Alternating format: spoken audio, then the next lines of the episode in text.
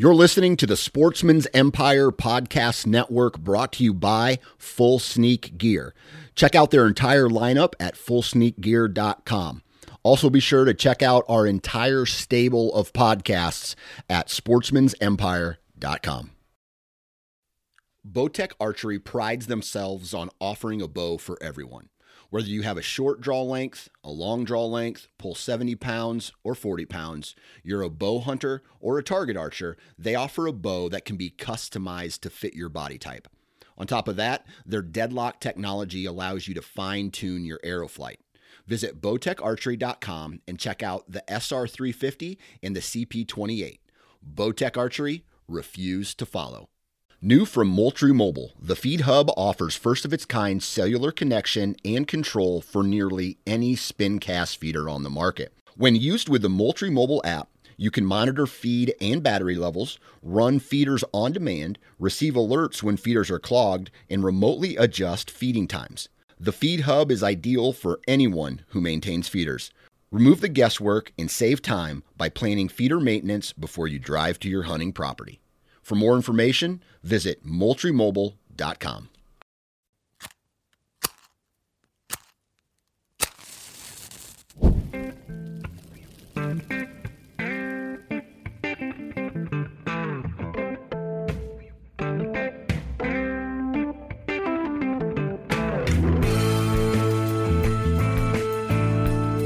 Welcome to the Huntavore Podcast, powered by Sportsman's Empire, where we celebrate the hunting and fishing lifestyle through the utilization and consumption of our wild game.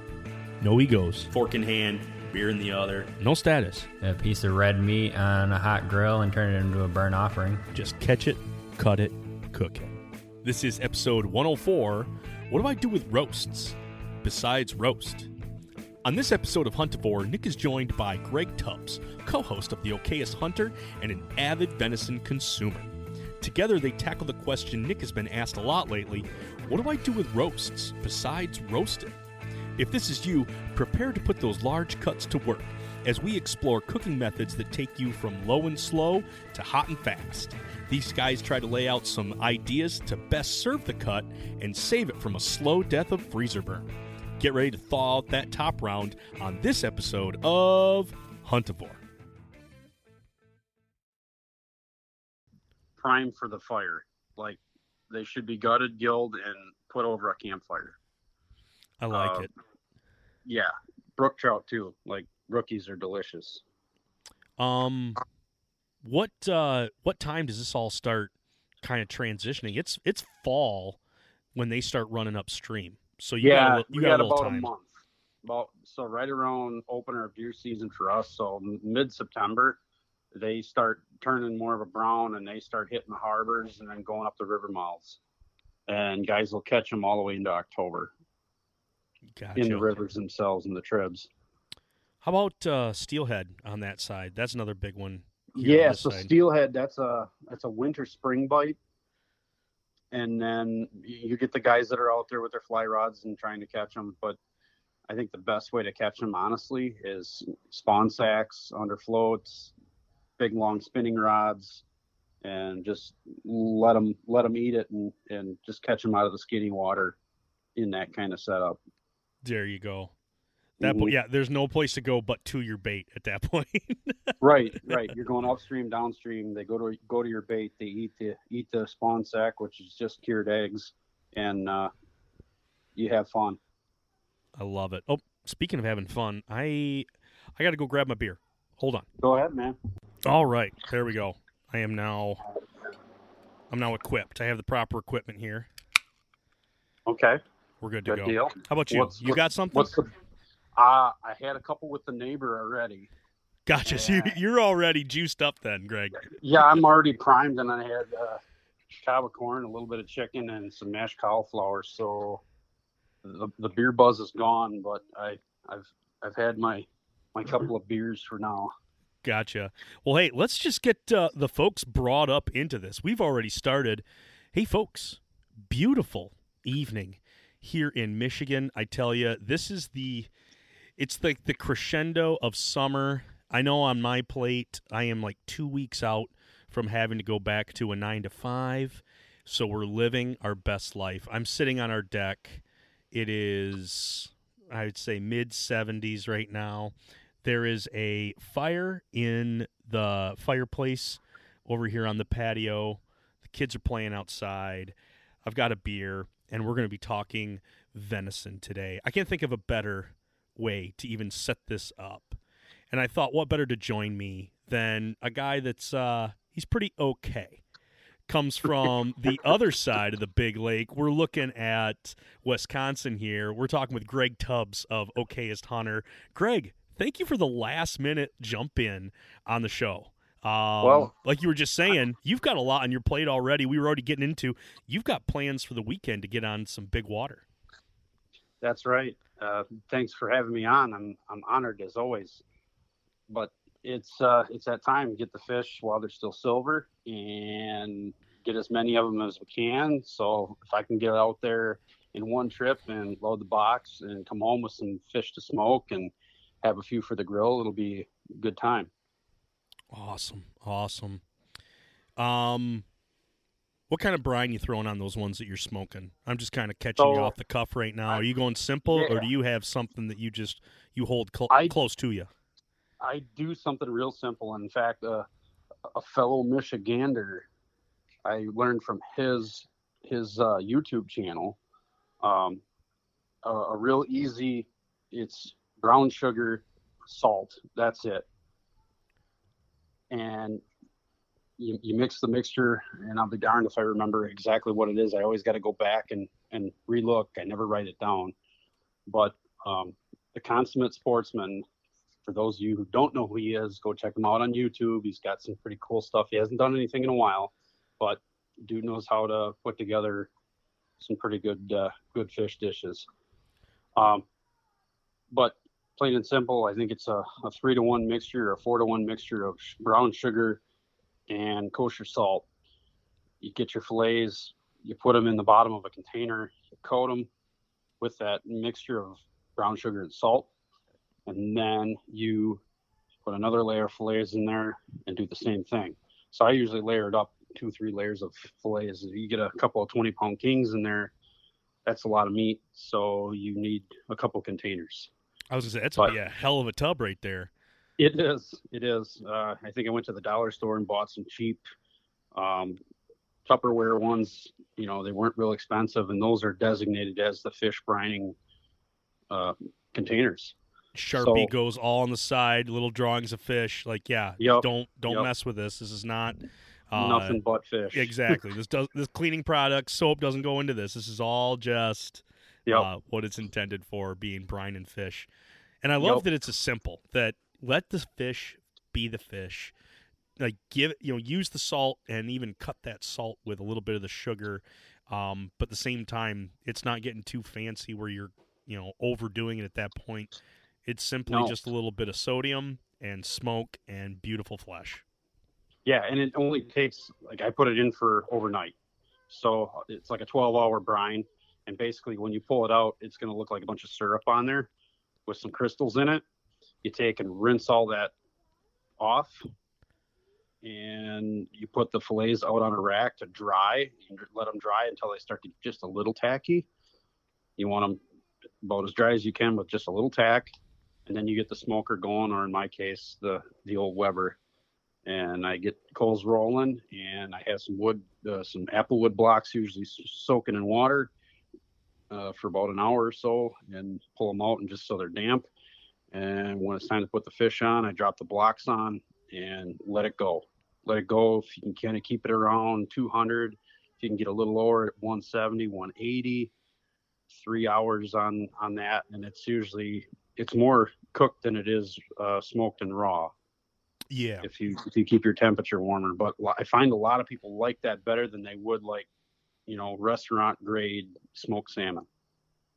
Absolutely. And keeping it that low temp. Who did an article? Oh, it was Hank Shaw did a whole article on when you're doing your smoked fish, it starts to leach out this protein. It's like a white. Yeah. It's a white fatty substance.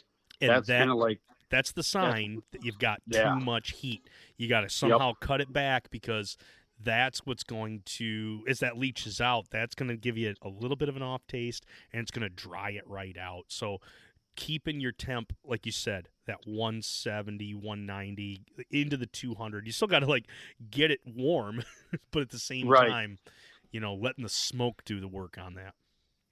Right. And, you know, wet wood is key to getting a good smoke. Yes. As I'm looking at my fire over here for s'mores, we definitely have a couple pieces of wet wood in there. We got to let that heat up a little bit more. So, Greg, I brought you on because I've got a good buddy. He's also a listener, and he had a question. And his question was, Nick, it's getting towards the end of it's getting towards season opener. I still have last year's venison put away. We've gone through all the steaks. We've gone through all the backstrap. He's left with what he called roasts, and it's a general term because he's come along, and I've really helped him work on his butchery to help get him into some whole muscle pieces so that you can identify this roast. It gives you a direction on where you want to go, but he still just gave me that general description of roasts. So in my mind, I'm thinking at some point he's got a neck in there. I bet he's got a couple pieces of shoulder. And he's got some of the big muscle groups from the hind legs. These cuts, we prize these in the fact that they are larger cuts, but we also get to a moment where it's also difficult because we've pigeonholed ourselves, or at least now we think we've pigeonholed ourselves into just having to roast this as like a holiday roast, or we just have to use this as a whole cut. And I feel like when someone asks a question like, what do I do with the roasts? I think they're asking for, how can I make these from big cuts to smaller cuts? Have you ever found yourself in that situation, Greg, where you are stuck with a big piece, wondering what to do with it? We've all kind of been there, haven't we, as deer hunters? Like, you nailed it right on the head. This is the end of the season. There's that big hunk of meat. It's laying in the freezer, at the back of the freezer. We've already eaten all the easy stuff, and now it's time to do something big. Doesn't have to be big, but you sawed that one big piece of meat out. You might have to go through it and cut it, because if you're doing it like I would do it, I separate it out into muscle groups. Yeah, there's going to be some sinew and some tendons, and there's going to be some veins and things in there that maybe you don't want to eat necessarily. Like, take, for instance, you take a hindquarter. There's a lot of good cuts out of a hindquarter, but some guys will take that one big football piece, and I do it. And I look at it and go, I can get potentially 3 meals out of that between my wife and I. If I have my in-laws over, that entire piece will be gone in no time. So there's a lot of things you can do with it. You can keep it whole. There's a few different things I like to do with it as a whole piece. Some of it's cheating, but cheating, I mean using bacon to wrap it up. And if you got people that are a little squeamish about venison, I don't think there's a better medicine for it than wrapping it in bacon. I tell you, hickory smoky goodness kind of cures everything at that point. And you have the fat, and it keeps it from drying out. And you go one better, and there's 2 different ways I like to do it. I'll either do with blue cheese and caramelized onion, or I will do a stuffing with cream cheese and green onion. And I'll tuck that in there with a little bit of garlic, but I'll actually flay the roast open, almost roll it out, and tuck all the goodness in there, roll it back up, wrap it and bake it, pin it down with some toothpicks, and put it on the grill and just let it go indirect. And I usually use a hardwood charcoal, so it has a nice little smoke to it. And then you get the hickory out of the bacon as well. Gotcha. So you're going for almost essentially, oh geez, I know I'm going to mess it up. A roulade, at least I think as I've heard it talked about. Essentially, you're filleting this, the big piece open. You're filleting the roast open, and at some points you can almost get a third flip out of that. Yes. Oh, what's his name? Jesse Sacule on Instagram, down in Texas. I'm trying to think of his last name. Anyway, amazing chef. He's on Meat Eater, right? Yeah, he's one of the Meat Eater crew guys. Yep. They go to him quite a bit, and he is very good about taking that piece, and it's almost like as he's cutting, he's almost unrolling the piece. I've seen him do it just, you know, as a video where he's showing basically how he opens that up like a book, and he'll turn this huge round piece of meat. You could do it with a backstrap, but at the same time, I feel like magic happens when you can take a larger cut, like a roast, from the hindquarter, roll that out, and now you've got this thin piece of meat that you end up rolling back up, just like you said. Add a stuffing to it. That's where, the Midwest king right there of cream cheese, throw in the green onions, mix in with that. You cannot go wrong. Outer layer of your bacon, and it's a home run. It is. It's always a home run. And if I let that roast hit the table in front of my in-laws before I even get a fork into it, if I walk away, half of it will be gone right away. So it's like watching hogs eat at a trough. It's that good. But perfect. Well, before we get ahead, I want you to hold on to that idea that you got. So we have kind of like that crown jewel. If we're going to try and organize this for people who are listening, so we've given you a big taste. This is like that pinnacle. This is the ideal situation that you want to go for. If we're going to break this down, we're going to go through. Let's go through the couple of the easiest stuff you can do, and then we're going to jump back into this roulade. But if guys are having this big piece of meat, they don't know what to do with it, but they've got a whole bunch of extra cuts that they were going to grind anyway.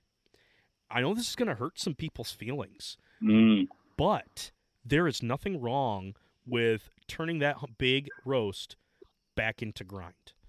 And I can say that with absolute confidence because I am living in this notion, and I feel like I've said this on a couple of other episodes. Like, you know, there's times where you have to take your medicine, you have to come back and say, maybe I was wrong, and I need to correct my opinion. I used to save a lot of stuff out of the grind pile. Now, there's a lot of stuff that I do want to pull out because I have application that I do for it. But the amount of ground that my family goes through now is one of those things that, shoot, if I have to offer up a whole leg just to go to grind, so I know that I have those little packages on Wednesday night and Thursday before ball practice that we can make burgers, we can make chili, we can make spaghetti.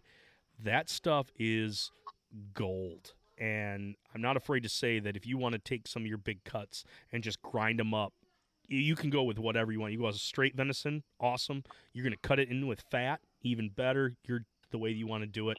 But I feel like that is a choice, and I want to give people the freedom to say, Nick said it was okay that I can grind up my big roasts, and it's not going to hurt anybody's feelings.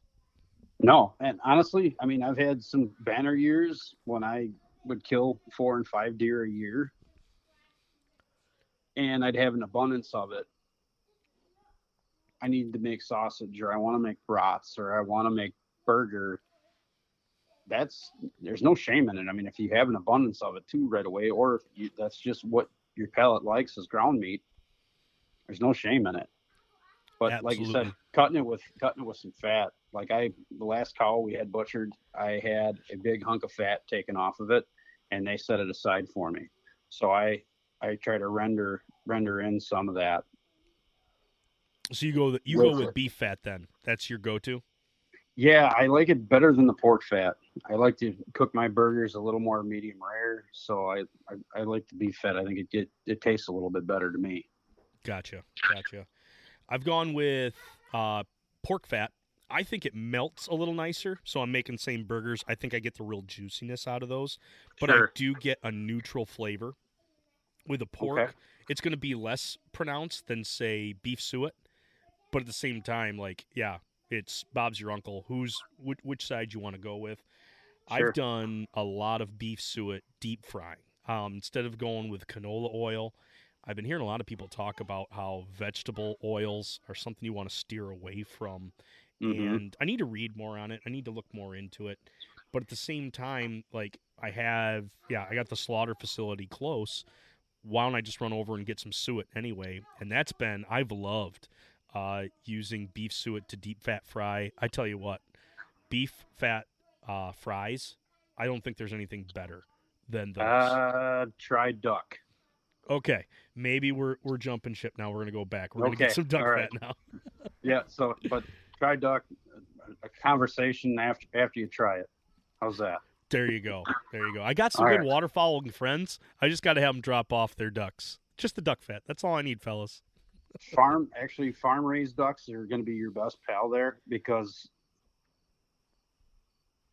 wild ducks don't have the fat content. They have some, and it's going to be a different flavor than a farm-raised duck. So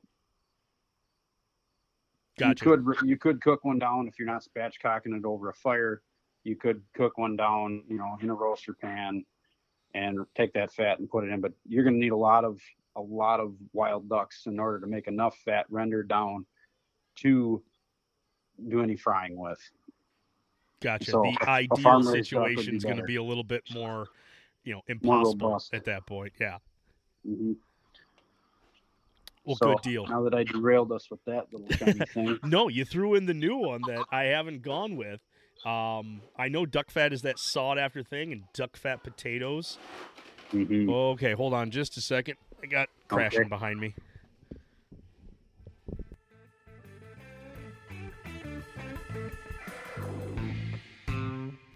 When in the field, accuracy and precision count. That's why we switch our slug guns to rifle barrels, tune our arrows, and use a fish finder on the water. But why should our drive for control end there? The Tappecue line of meat probes gives an instantaneous look at the temperatures of our prized meals, both internal and the cooking chamber. Tappecue uses sturdy hardware made and assembled here in the U.S., along with their user-friendly, sophisticated software that connects to your smart device. Whether it's a traditional corded probe or the new cordless air probes that give you a wealth of freedom where wires would just get in the way. Adding a Tappecue meat probe can significantly help in getting to that medium rare on venison or waterfowl, ensuring your upland bird stays moist, or even charting your long cooks on a smoker. Visit tappecue.com or find the link in the show notes and use the code HUNT10, all uppercase, at checkout to save 10%. Adding a probe to your kit can make you one tap away from your cue. Okay, there we go. Got him before they destroyed the house. I was going to say, you weren't chasing a flying, flaming marshmallow across the yard, were you? No, they're into their trucks right now. Yeah, we've done very well with blow out the marshmallow. Don't wave the marshmallow. That's a real deal. Uh-huh. So we've gone with grind. We're going to get this back on track here. We've gone with ground meat. Yeah, ground meat. I mean, you could do a lot with ground meat. Like you said, spaghettis, hamburgers. If you like to make like a hot dish or a goulash. If you think about Grandma's hot dish, it was pretty bland and kind of blah. Maybe a little venison might jazz that up a little bit. And some jalapenos or something. Because, man, that stuff is bland. So I got guys now that are like, listen, I got enough ground. That's not a good option, Nick. I need something else. Yep. The other thing to do is to take those roasts. You've already run out of steak, like you just said. Yeah. Make steak. Make sirloin. Make round. Make bottom round steaks. You can still cut steaks out of them. They're absolutely good. They are a little more toothy. I'm not going to even say chewy. I'm not even going to say tough. I'm just going to say toothy. Yeah, they're not quite as tender. They're not as tender as eating a backstrap or an inner loin, for that matter. But if you cut them and then you hammer them out, there's a lot of things you could do with that. I mean, you could chicken fry it for that matter if you wanted to. That'd be an all right deal. Yep. I like the bottom round. Now, there's a lot of things I do with the bottom round, and in fact, we're going to get to that, I think, here in the next idea that I've got brewing in my head. But as I'm cutting steaks, like if I'm taking that bottom round, I'm going to do the same butterfly technique that some guys do on their backstrap, or I'm going to cut 3/4 of an inch, but I'm like as in thickness, cross the grain, and I'm only going to go down about halfway. I'm then going to move over another 3/4 of an inch, and then that's going to be my follow-through cut. And what I'm doing with that half cut and folding that out is, just like we're doing with a backstrap, is where I'm butterflying that or opening up into like a double stake at that point. So I'm taking something that would have been fairly thin in width, not in height because we've given it that 3/4 of an inch, but by doing that and doubling it up, I get a much nicer piece, especially if I'm looking at a small doe. Like I want to be able to double that up. So now I've got a bigger chop. Then like what you were saying is pound those out. My wife's family grew up with Swiss steak. So they do the cream of mushroom soup, or they do some sort of cream sauce that we whip up, whether it's, just as easy as a Campbell's can, or they actually whip something up. But then you sear the steak on both sides, drench it down into those drench it down into that sauce and let it go in the oven. And I tell you, man, don't even bring the knives to the table. Just bring the fork and the mashed potatoes, and that's a winter meal right there. Maybe we've passed that.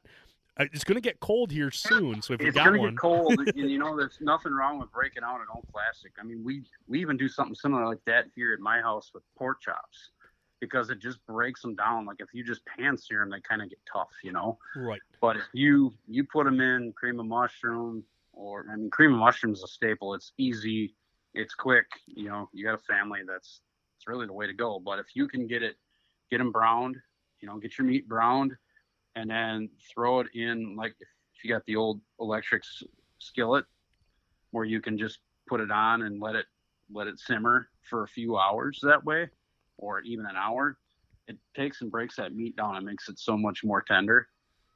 It's darn good. It is. And you get something even with a little bit extra toothiness coming from that bottom round. It, with that slow cook, as you're saying, it's breaking it down. What is broken down, what is leached out at that point is just going to thicken everything up at that point. So it really is. You add more to the gravy. Exactly. It just becomes super rich. And I mean, when I think Swiss steak, I'm automatically thinking Sundays. I'm thinking it's, it's one of those things like I don't have anything big planned, or, we're cutting wood in the afternoon. So I'm going to need something to tide me over, like a good thing or a good pan of Swiss steak off of what would essentially be a piece of meat that would get forgotten in the freezer, rolled around, and then at that point it would have been freezer burnt, and I lost the whole thing. So that little piece of bottom round, or a couple pieces of bottom round that are, they're smaller hunks. Like you said, if it's a smaller doe or something, it's like you look at it when you butchered it. It's a nice piece of meat. If it's not going in the grind pile, I can make something out of this, and that's not a bad way to go. I'm liking that. I think I'm going to have to do that this year. That's something new to try for me. I haven't done it, thought about it, but I like that. I think we're going to try that. Good. Yeah, that's a good Sunday meal. And a 10-inch Lodge cast iron is an awesome tenderizer. Somebody talked about a bottle of liquor at one point banging on the piece of meat, and I'm like, the bottle of liquor scares me. But I'm not going to go out. I'm not going to go and spend a whole bunch of money for a specific meat mallet when I got a big old pan that I can that I can do that with. So the one thing I want to touch on too is, as we were getting set up here, you were already sending me a picture of where you were going, what you were doing the other night. You went Asian on yours. Talk to me about your stir fry. Yeah, I mean, that's another thing that's, it's a simple meal, really, right? Unless you need to really think about what you want to add to that stir fry, but the basics of meat and a handful of vegetables, it can be anything, really. But pea pods are always a staple in ours. Some pepper, if you want to spice it up, throw some jalapeno or some Anaheim pepper in there. That's really good. You got to have onion. You got to have some garlic. And you got to have some ginger root, throw in there. My wife took it one step further, and she put a little bit of brown sugar in it and some sriracha, just for something different to try. I'd never had it that way. We never have the same meal twice, I swear. So, and it was good. It was like a sweet, had a little heat. It was savory. You know, we do it in peanut oil. So I fry the meat in peanut oil. But it was a hunk of roast. What cut? I don't know exactly, because it was like, it just said roast on the package. Pulled it out, thawed it, cleaned it up, and just commenced to slicing it into about 1/2 inch thick chunks, and then cut them in strips, you know.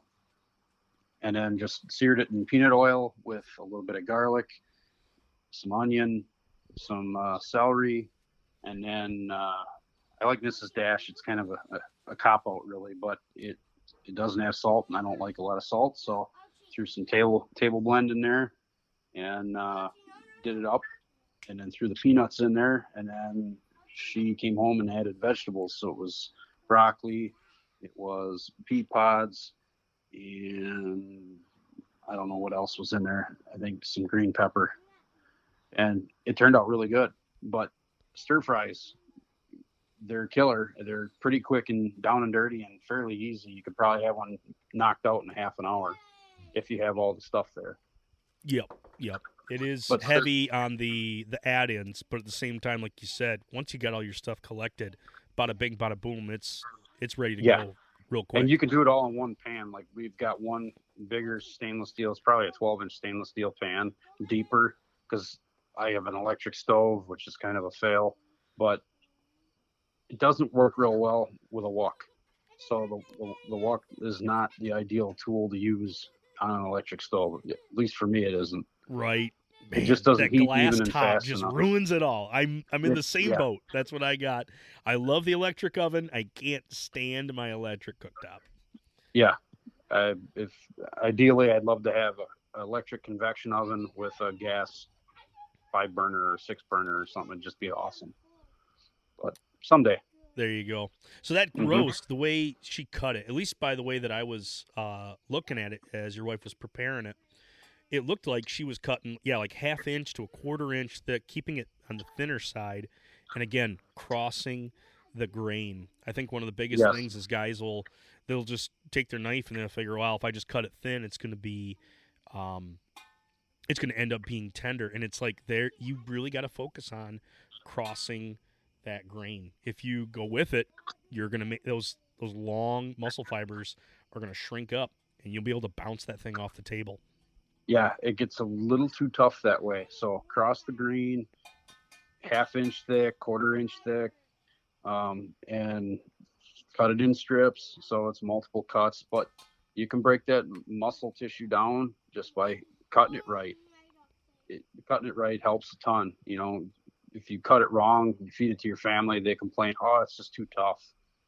Maybe you cut it wrong. So like you said, across the grain. That's the way to do it. Yep. Going in that progression, let's stay right in like the strips. Instead of going right in here to stir fry, we're going to jump into my cousin from the east side of the state over there near Detroit. He's got himself this massive Blackstone, and I love talking to him because he's really innovative with trying to put new stuff on the Blackstone, try to use it with his family. He's done the whole hibachi thing where he sits everybody around it, and then he's flipping the shrimp to people. But he was really excited about Philly cheesesteak sub sandwiches. And what it is kind of with your same idea where you're going with these thin, long strips that you're going to end up searing off and frying up for your stir fry, take that same concept and actually I would say take that piece of meat, chill it down. I don't want to say freeze it, but get it really nice and firm. Yeah, then, you want a good firm piece. Yeah, slice that real thin because almost shaving it at that point because, man, sprinkling that down with onions, if you're going to go with a Midwest cheesesteak, that's the way we're going to want to go is we're going to add that venison. I'm thinking a top round is going to be probably a great add-on for this because you're going to get a huge sheet of meat when you do that, and being able to then lay that on a griddle, let that get soft, bring those spatulas in, chop it up as you go along. That's a win right there, especially with a piece of meat that, again, you weren't sure what you're going to do with. You could even take that piece of, meat, you could cut it in half, roast half of it like you would a roast, or a pot roast in a crock pot, and then only do half for the Philly cheese. So at that point, you're giving your, you take a large cut of meat, like you were saying, if it's just you and your wife, you're taking that football roast, that sirloin, and you're sectioning it out. Do the same thing with the big cuts, and now you're diversifying the meals off it. Right. So you get the awesome Phillies, and then maybe you can do some pulled venison out of that other half in the slow cooker, let it do its thing. Enjoy your Phillies while they're hot and they're all good. And then your lunch meals for the rest of the week or a couple of days of the week could be some pulled venison that you did in the crock pot. I tell you, nothing's better than crock pot roasts. I know people are trying to look for something other than roasts. They are, but it's hard to beat a standby. Yeah. When it's an easy tool, you don't have, you literally drop it in there. Maybe you throw a can of beer and some onions and some garlic and heck, throw green pepper in there, whatever you want to do. Throw it in there with your can of beer, or if you don't like beer, you can do it in red wine. You can just add water or beef broth. There's a lot of different things you can do. But a pot roast is about as easy as it gets. And then you add your vegetables. Maybe you come home for lunch or something, if you're fortunate, and you throw your vegetables in, after it's basically cooked for half the day already. You get home and it's all ready to go. Plate it up and you're ready to eat. Those potatoes and carrots, I would literally fight my brother over. Now, granted, this was with, it wasn't with venison at that point, but at the same time, it's still one of those things when pot roast gets down, I have to lay claim to as many potatoes and carrots as I can because, man, all that juice soaked up into those veggies, so spot on, so good. Yeah, it's delicious. I mean, if you got somebody that doesn't like veggies, they don't taste much like veggies anymore. They're all soaked up with the goodness. So we're still in the slice and thin category. We've gone stir fry. We've gone Philly cheesesteak. We've even jumped over to the pot roast because, you don't need 5 pounds of Philly cheese at this point. You want to just make a couple heroes up and then have those for the afternoon or have those for the evening. So we talked about pot roast with that. Now even still sticking with the thin slicing, we go into jerky. And I love saying this because it is a big hunk of meat. Top round, I am a with the grain jerky cutter.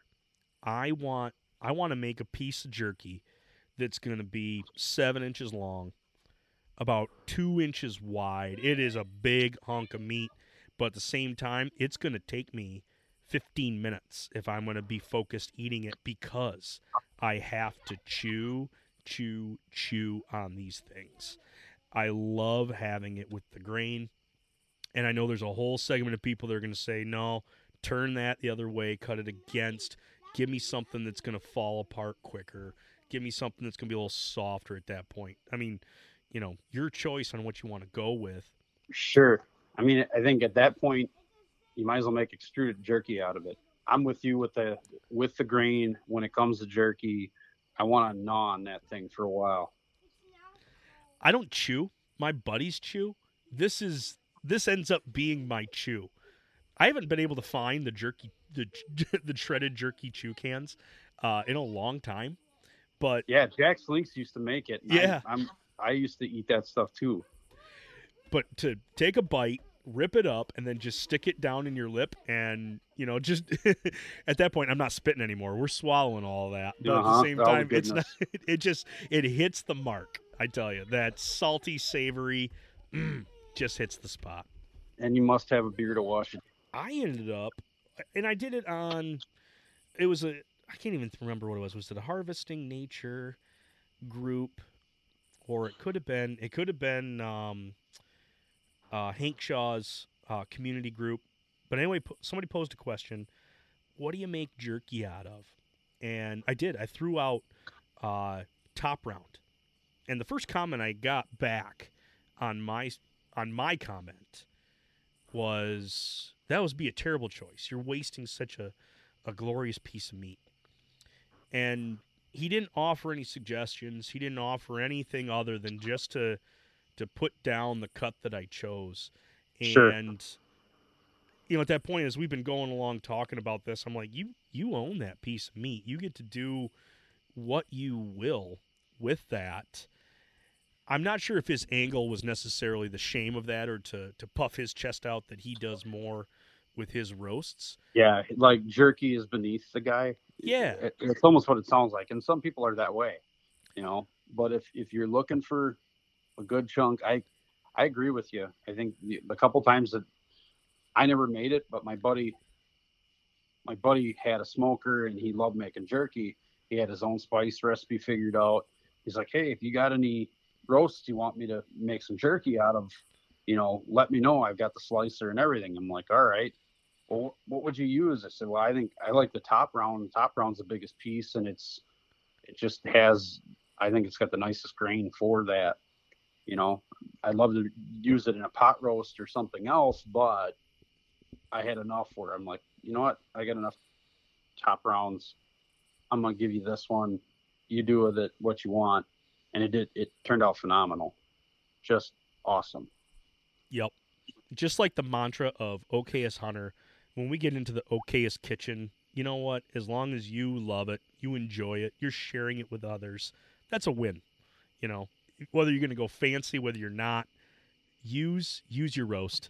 I think the play or the wrong play here would just to be let it die in the freezer. I guess that would be the only thing that we would say. Yeah, and I have a hard time letting it die in the freezer because, you know what, if it's on its way to dine in the freezer, then maybe it's going to go into the grind pile to get made into brats or sausage or hot sticks. Absolutely. Making the hot sticks go on the grind route, that's a good way to go. It is. Bottom round again. I'm going to come back to the bottom round. Yeah. Because I like the profile for it, and I've had the most success with it. Maybe because it's a little thinner.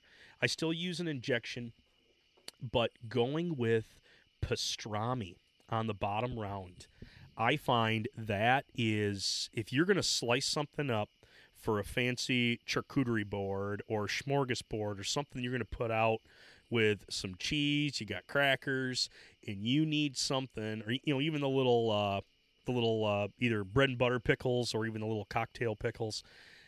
Veni pastrami just knocks things out of the water. You get yourself a spicy mustard and put that on there. Pastrami is a home run. I know goose breasts have been made famous with the pastrami. But if I want to extend the use of something, whether it's going to be getting into close to St. Patrick's Day or whether it's not, whenever you got time to end up brining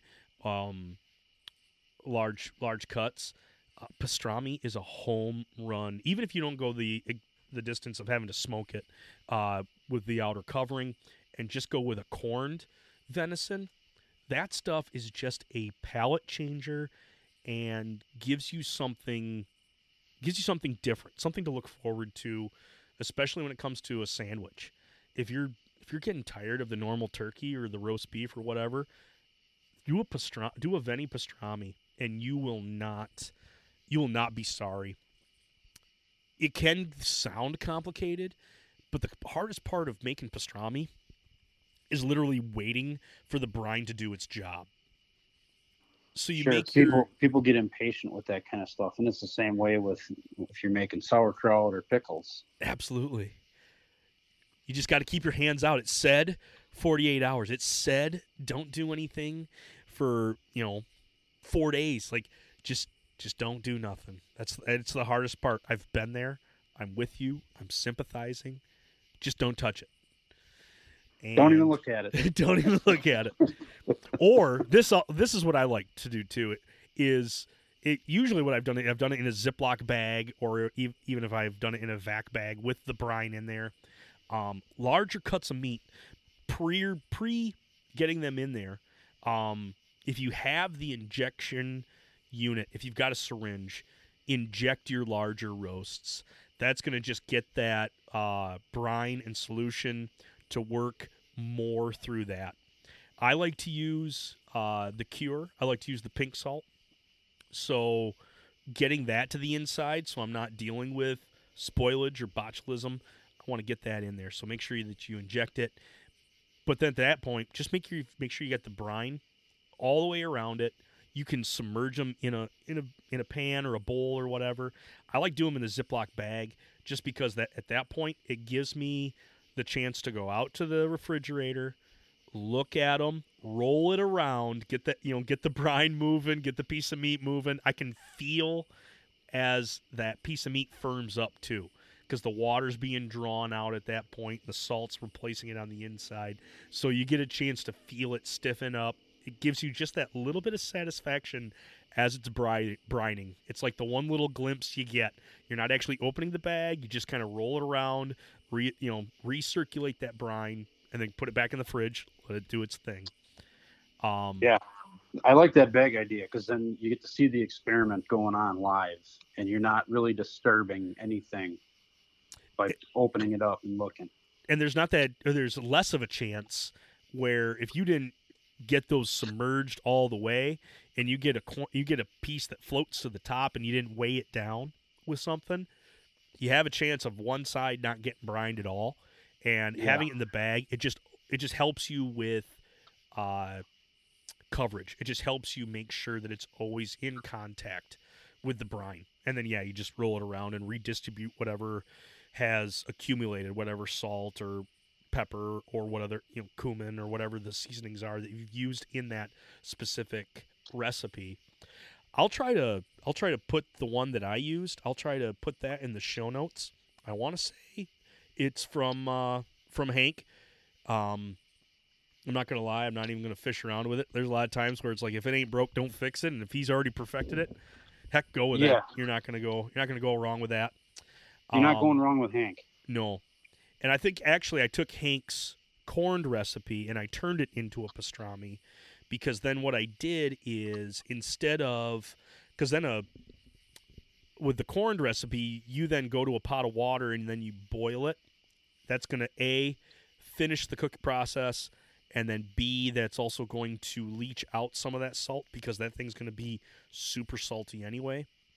Mm. What I end up doing is taking it as is. I think I cut like a day off of the brine, but then I take it and I coat it, actually, rinse it off the outside so I don't have any of that extra brine pieces sticking to it. But then I create a coating of black pepper and coriander. You actually use if you have a mortar and pestle, that's what you're supposed to use. 2 pans, squeezing those seasonings, the coriander seeds and the black pepper seeds, and just squeeze it between 2 pans and roll it around. That's a good way to give it a good crispin up. I've used I forget what they use it for, the muddler, the cocktail muddler on it as well. It doesn't work as well. The pan. No, I like together. That idea of using the lodge hammer to get things worked out. Yep. Basically, you've turned it into, you're just rolling it around and you're applying pressure. You're not banging anything onto it. You're basically creating a mill at that point, and you're just making the big pieces small. And then what you do is you then, that piece of meat now, you've taken all the extra stuff off it, pat it dry a little bit. It's still going to be real tacky. Roll it around in that coriander and pepper, and then that goes to the smoker to finish. 220, 230 for couple hours. You're just kind of really applying smoke. Again, I go simple. Hickory seems to be my go-to all the time. And pull that off. Let it chill. Let it rest. Let it get to room temperature, or that point even go into the fridge. Just going to firm it up, because then you can make those slices and serve that up with a little bit of mustard. You go as far as to make a, a full-on Reuben sandwich. That would be good. But those thinner slices off the bottom round, man, for putting those on a board with mustard and serving them up to people, they're always going to be asking for that at whatever gathering you have. So that's a great way to use that piece. That sounds like a nice New Year's tradition to start, if you haven't already. Yeah. I mean, right after Christmas, you're not doing a whole lot anyway. Go ahead and take some of those hard-earned big pieces of meat and cure those down. Absolutely. And I guess even like, pastrami or a corned is even going to be you could be lunch fare at that point, or excuse me, sandwich fare at that point. That was going to be one of mine that I did too, is instead of just trying to get around the idea of roasting a big piece of meat for dinner, why don't you just roast that big piece of meat and make sandwiches out of it? My family and I went camping. We ran out of our turkey and venison sandwich material, so my wife ran to the local grocery store. I think we were up in northern Michigan at that point, at least on the lakeshore. It wasn't a very high-end grocery store, just a common deli, and she picked up roast beef, came back with it, and as I'm making a sandwich, she happens to look at the label and she goes, "Whoa, I hope you appreciate this sandwich." At that point, I then took a look at the bag at myself. Roast beef was going for $16.99, Greg. What? $16.99. I don't know if she got Wagyu roast beef. I don't know if Boar's Head has another. It might have been a quality Boar's Head piece of roast beef. I'm I was like, are you serious? But at the same time, this kind of comes to the point that I wanted to make, is that we think food prices are bad now, Greg. Domestic-wise, things are only going to get worse, because right now, we're on last year's feed of animals going in. When we get to this year's feed, with the way gas is, with the way labor is, everything, I mean, all those added things are going to go up. Inflation is not helping either. We are going to be, as much as we were in a meat shortage at one point, we're going to be in a money to buy meat shortage here in a little bit. People are going to start making some sacrifices, and I hope it's not too much when it comes to the grocery bill. I mean, people still need to eat. But at the same time, I'm looking at people like, man, what do I do with my roasts? I think you need to eat those on a day-to-day basis. I think you need to think about what you're buying domestically, because those prices are going to be so inflated. If you can roast a piece of venison, which that's what I did with a top round, especially for the next camping trip, because we're not getting the primo stuff next time.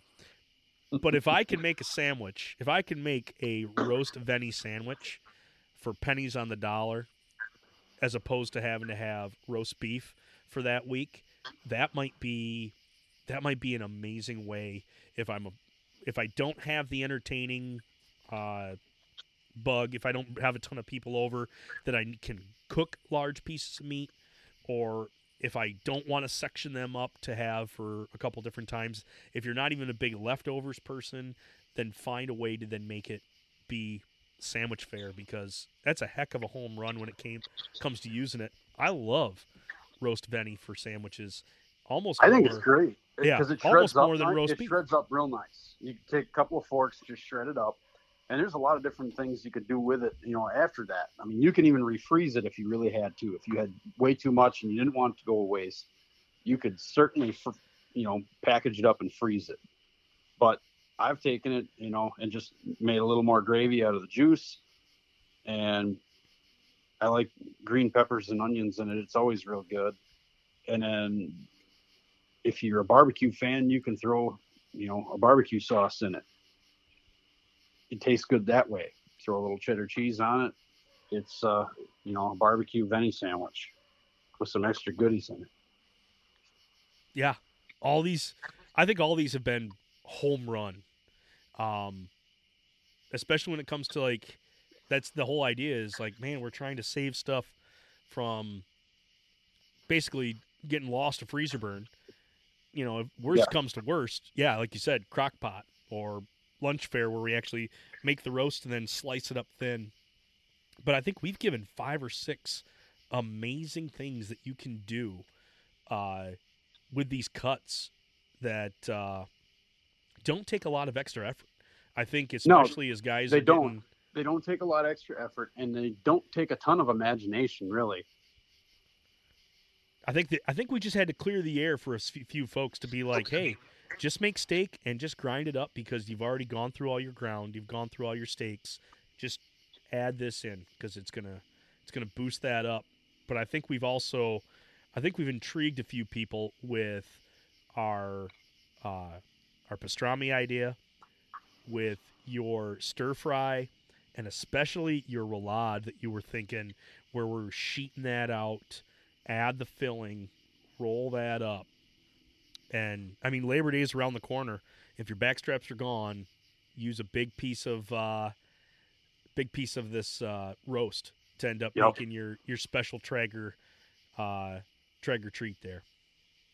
Indeed. Well, Greg, thank you so much, man. We've blown through an hour. It's did easy not. To do, man. I was going to say when we just get rolling. But Greg, I already know. I mentioned that you're part of the Okayest Hunter crew. But where can my listeners get a hold of you? Where can they find out more about Okayest Hunter and what you guys are putting together? Yeah, I mean, just on the Okayest Hunter side, like, if you don't know who we are, go check us out on Instagram. We're a little bit on Facebook. Facebook's kind of falling behind the times, but we're getting really big on TikTok. And I know that might be taboo for some, but ton of content on TikTok. A lot of, you know, funny stuff, some philosophical stuff, and some things that make you think a little bit. But those are probably the main places, main avenues to find us as Okayest Hunter. My account is just my first name and my last name, Greg Tubbs, on Instagram. Hit me up. I'm happy to help you out any way I can. I'm here to help. That's what I like to do. Beautiful, beautiful. Well, Greg, hold on for just a second as I let our listeners on out. Folks, you came to me with the question, what do I do with this piece of meat? What do I do with this roast? And we probably give you 5 or 6 different ideas. You can't go wrong. You can grind it. You can slice it thin for jerky. You can make a Swiss steak or just regular steaks. Just make sure you cut it across the grain. You can even go as far as getting fancy on the griddle and doing Philly cheesesteaks. You can do roulades. You can go all the way to pastrami or even making roast beef so you don't have to buy it like I did for way too much. But all this to say is that those big pieces of meat offer great avenues as long as you just give it a little bit of thought. It doesn't have to always be a Sunday roast. It can be anything that you want. Let your creativity fly. Just don't let that thing die in the freezer. But hey, whether you're slicing it thin for that Philly cheese, or you're going to be wanting to go get or with the grain for that jerky, make sure that knife that you're using is always sharp.